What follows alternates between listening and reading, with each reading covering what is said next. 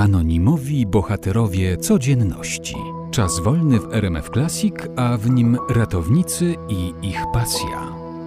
Gościem RMF Classic jest Jarosław Maj, ratownik medyczny, koordynator fundacji i grupy ratowniczej R Kwadrat, czyli motocyklowego ochotniczego pogotowia ratunkowego. Dzień dobry. Dzień dobry Państwu.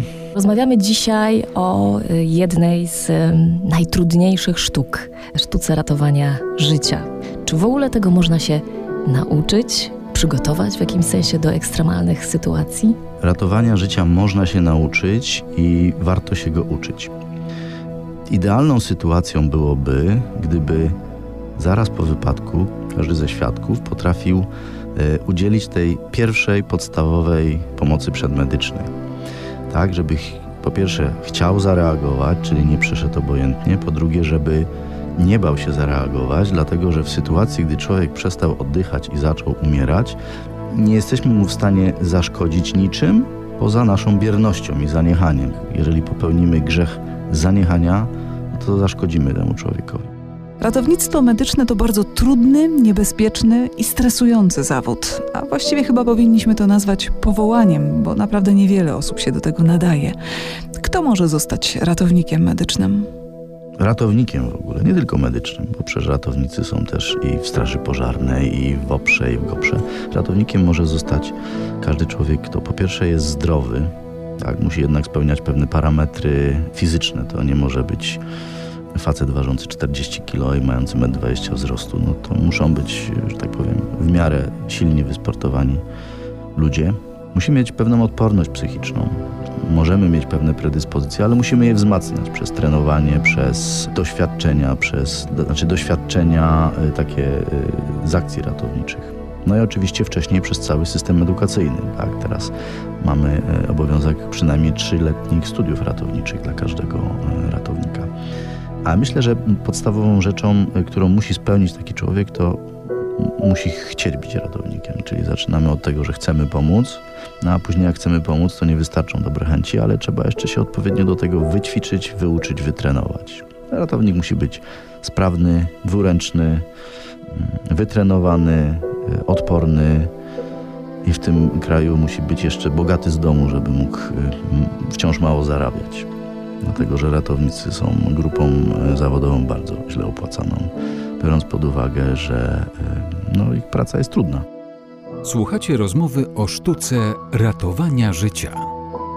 Zacznijmy od tego, że dobry ratownik to jest e, żywy i zdrowy ratownik. E, każdy, kto jest ratownikiem lub nawet świadek, który się wciela w rolę ratownika, musi myśleć o swoim bezpieczeństwie jako nadrzędnej sprawie, czyli Używamy rękawic, okularów, kamizelek, kasków. Yy, przyjeżdżając do miejsca wypadku, najpierw musimy to miejsce w odpowiedni sposób w sposób pewny zabezpieczyć, żeby tam już się nie działo nic więcej złego. Yy, czyli tak, mamy zabezpieczone miejsce wypadku, mamy zabezpieczonego ratownika. On oczywiście, jeżeli jest ratownikiem medycznym i przyjechał karetką, to ma odpowiedni sprzęt, no a każdy kierowca ma apteczkę, gaśnicę i środki ochrony własnej. Pierwsza rzecz to spokojnie podchodzimy yy, do miejsca wypadku, podchodząc, my też się jakby uspokajamy i y, możemy ocenić, jaki był w ogóle mechanizm y, wypadku, mechanizm urazu, co temu człowiekowi się stało. Tu takie przykłady. Jeżeli jest potrącony pieszy przez samochód, to dorosły dostaje w nogi i w biodra, tak? a dziecko dostaje w klatkę piersiową i w głowę. Następnie y, musimy spróbować nawiązać z tym człowiekiem kontakt. To jest jakby pierwsze ogniwo łańcuchu życia, czyli wczesne rozpoznanie zagrożenia, tak? Czy człowiek jest przytomny, czy nieprzytomny. Czy jest oddychający, czy jest nieoddychający. I w związku z tym zdobywamy wiedzę, która mówi nam teraz będziemy wykorzystywali taki lub inny algorytm. Czyli jeżeli mamy człowieka, który mówi do nas, y, nawet krzyczy, jęczy, to znaczy, że oddycha. Jak oddycha, to wciąż żyje i to jest bardzo dobra informacja. Natomiast już pierwsza zła informacja to jest, jak człowiek jest nieprzytomny. Bo znaczy, że coś się stało niedobrego i świadomość została e, zaburzona. Następna, dużo gorsza informacja to jest człowiek nieoddychający, bo jeżeli człowiek nie oddycha, to tak naprawdę e, średnio mamy około 5 minut złote 5 minut, żeby tego człowieka zacząć ratować, dlatego że y, po piątej minucie zaczyna obumierać ludzki mózg, czyli coś, co w naszym życiu jest najważniejsze. Bez tego się nie da żyć. Więc jeżeli mm, zaczniemy rzeczywiście na początku od razu udzielać tej pierwszej pomocy, czyli wczesne rozpoznanie zagrożenia, pierwsze ogniwo łańcuchu przeżycia, wiadomo, że mm, przy człowieku nieoddychającym rozpoczynamy resuscytację. To jest y, drugie ogniwo łańcuchu przeżycia, ale równocześnie musimy dać służbom ratowniczym znać, czyli musimy zawiadomić. Bo co z tego, że my sami będziemy kogoś ratowali gdzieś na uboczu, nikt się nie zatrzyma, a fachowa pomoc nie będzie poinformowana i nie dojedzie, a my opadniemy za pół godziny z sił. No i na końcu mamy amerykańskie load and go, czyli w ciągu godziny człowiek trafia na stół operacyjny i, i po prostu wdrażane są już takie szczegółowe zabiegi ratujące życie. Mimo, że ratownictwo medyczne nie jest dla każdego, to jednak ratownicy często organizują kursy pierwszej pomocy, kursy dla zwykłych ludzi, przekonując, że pomóc w trudnej sytuacji potrafi każdy, jeśli tylko się do tego wcześniej odpowiednio przygotuje. Jak przekonać ludzi, że warto uczestniczyć w takich kursach? Często ludzie, którzy byli świadkami wypadku, nie daj Boże, jak to był ktoś ich bliski i widzieli jakby swoją bezradność, sami dostrzegają potrzebę e, wyuczenia się pewnych rzeczy z tak zwanej e, pierwszej pomocy przedmedycznej. Organizujemy takie kursy, szkolenia, to są taki podstawowy kurs, trwa parę godzin i oczywiście taki kilkugodzinny kurs nie uczyni z nikogo ratownika, nie zrobi z niego ratownika. Natomiast y, przez te parę godzin jesteśmy w stanie pokazać y, te, te pierwsze kroki, to podstawowe ABC, czyli wyposażyć ludzi w wiedzę, ale też w pewien spokój, który daje im ta wiedza, bo oni wtedy wiedzą, że rzeczywiście mogą pomóc na tym początkowym etapie, że sami mogą być bezpieczni przy tym, jak pomagają i że robiąc y, nawet mniej umiejętnie pewne podstawowe rzeczy, nie, nie zrobią krzywdy temu człowiekowi. Czyli nawet ci, którzy chcą, często reprezentują taką postawę: Ja nic nie zrobiłem, nie dotykałem, bo nie chciałem zaszkodzić. No ale jeżeli człowiek już nam zaczął umierać, bo nie oddycha, no to nie jesteśmy mu w stanie bardziej zaszkodzić niż tym, że, mu, że nic z nim nie zrobimy. No i te, te kursy mają na celu jakby wyposażyć ludzi w takie pierwsze narzędzia.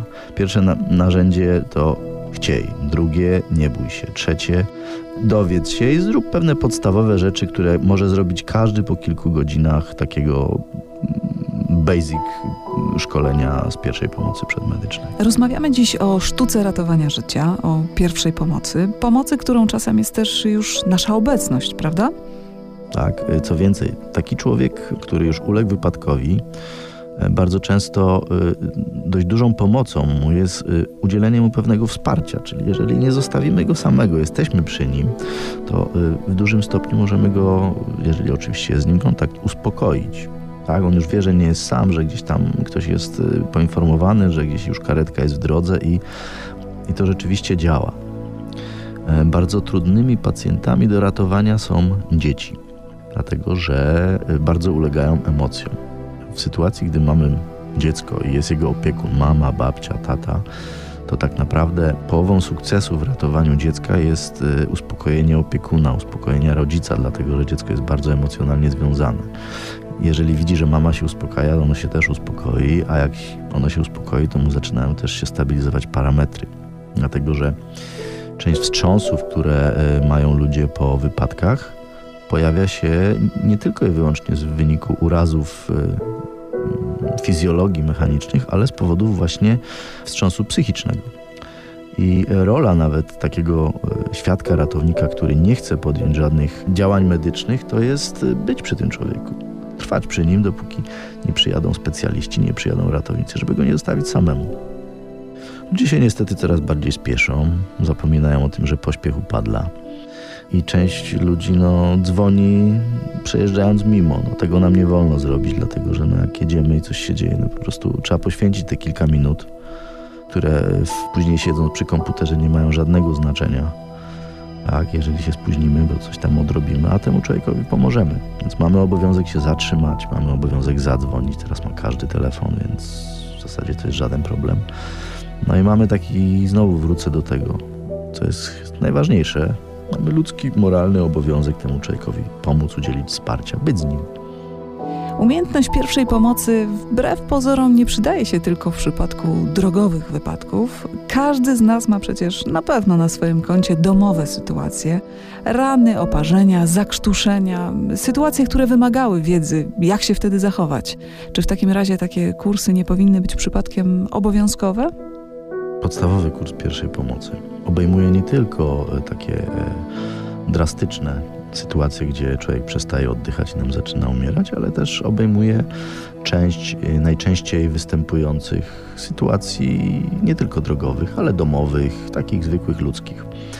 Tak jak powiedziałaś, to są zakrztuszenia, to są krwawienia z nosa, to są ataki padaczki, to są omdlenia, to są oparzenia, podtopienia.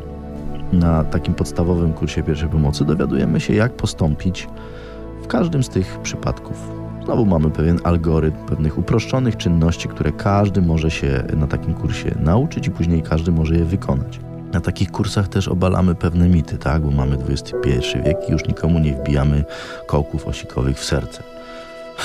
A nie wkładamy drewnianych łyżek. Tak, nie, nie wkładamy i, y, tak. o, tym, którzy mają atak padaczki, żadnych łyżek y, w zęby, ani y, nie kąpiemy ludzi w wodzie utlenionej, y, nie smarujemy oparzeń masłem. Tak? No to są jakieś takie mity, z którymi też rzetelna wiedza medyczna jest w stanie walczyć i myślę, że każdy, kto odbył podstawowe szkolenie z pierwszej pomocy, Później to jest też wiedza, która daje ludziom spokój. Tak, ja wiem jak to zrobić, to jest proste, ja mogę to sam zrobić i to jest fajne. A teraz jakby druga część tego pytania, czy nie warto by było, czy nie powinno być tak, żeby ludzie w sposób obowiązkowy, wszyscy w Polsce zostali tak przeszkoleni. Jest taka ustawa, która oczywiście nie ma przepisów wy wykonawczych.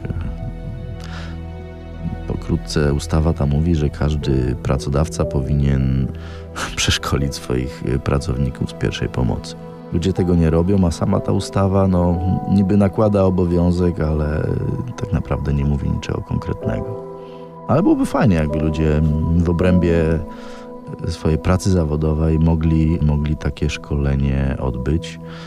Pewnie byłoby to lepsze niż wiele zbędnych szkoleń, bo to szkolenia akurat uważam jest niezbędne, bo ratuje życie. I zostaje na całe życie. I zostaje na całe życie i może nam pomóc w różnych, właśnie tak jak rozmawiamy, domowych sytuacjach. Moglibyśmy tu zacytować paragraf kodeksu karnego, który wyraźnie wskazuje, że za nieudzielenie pomocy jest kara, ale nas bardziej interesuje takie ludzkie podejście do pomocy innym. Jak wygląda to z perspektywy ratowników? Czy ludzie chętnie pomagają, kiedy są świadkami jakiegoś wypadku? Coraz więcej osób szkoli się z pierwszej pomocy przedmedycznej. W związku z tym jakby rzesza tych, którzy chcą i mogą pomóc, nam wzrasta. Chociaż nie systemowo, bo to wynika z tego, że ludzie po prostu sami chcą i sami widzą potrzebę, a ktoś tą potrzebę jest w stanie zrealizować. Są, są szkoły, które prowadzą takie szkolenia, są grupy ratownicze, są jakieś projekty, czy to, czy to miejskie, czy unijne. Więc y, pod tym względem się poprawia. Pierwszą pomocą, której każdy może udzielić, jest nie przejechanie obojętnie, tylko zatrzymujemy się lub zatrzymujemy samochód, zabezpieczamy to miejsce i dzwonimy. Tak, dzwonimy, że tu i tu zdarzył się wypadek. My oprócz tego, że jesteśmy ratownikami, to, to nasze ratownictwo łączymy jeszcze z jedną trudną profesją, bo y, karetki, którymi jeździmy, to są takie dość mocne i ciężkie motocykle. Więc jesteśmy też motocyklistami. A jak jesteśmy motocyklistami, to jeździmy po całym świecie na tych motocyklach. Tak, jeździmy po pustyni, po, po wysokich górach, no wszędzie gdzie się da, bo to motocykl teraz to jest taki współczesny wierzchowiec. Po doświadczeniach wypraw y, wiemy, że nie wolno człowieka zostawić samemu sobie. Na pustyni, na morzu, w górach, na oceanie i zawsze wtedy, kiedy zagrożone jest jego życie i jego zdrowie. Więc przesłaniem szkoleń, kursów pierwszej pomocy, ale też przesłaniem rozwiązań systemowych, które miałyby wprowadzić taki podstawowy warsztat z pierwszej pomocy, powinno być to, że warto pomagać, żeby ludzie chcieli, żeby się nie bali i że to jest po prostu y, z punktu ludzkiego, y, to jest fair. Po prostu zróbmy to. Jadwiga Polus i Jowita Dziedzic-Golec w rozmowie o ratownictwie medycznym. Pierwsza pomoc najlepiej sprawdza się w rytmie pewnego hitu. I to nie jest żart, prawda? Tak, y, chodzi o to, że masaż serca musi się odbywać z pewną częstotliwością, około 100 uciśnięć na minutę i ratownicy medyczni wykorzystują taki utwór y, zespołu Bee Gees Staying Alive, który ma idealną częstotliwość rytmu do udzielania pierwszej pomocy przez masaż serca. Zresztą to jest w ogóle fajna piosenka. Optymistyczna.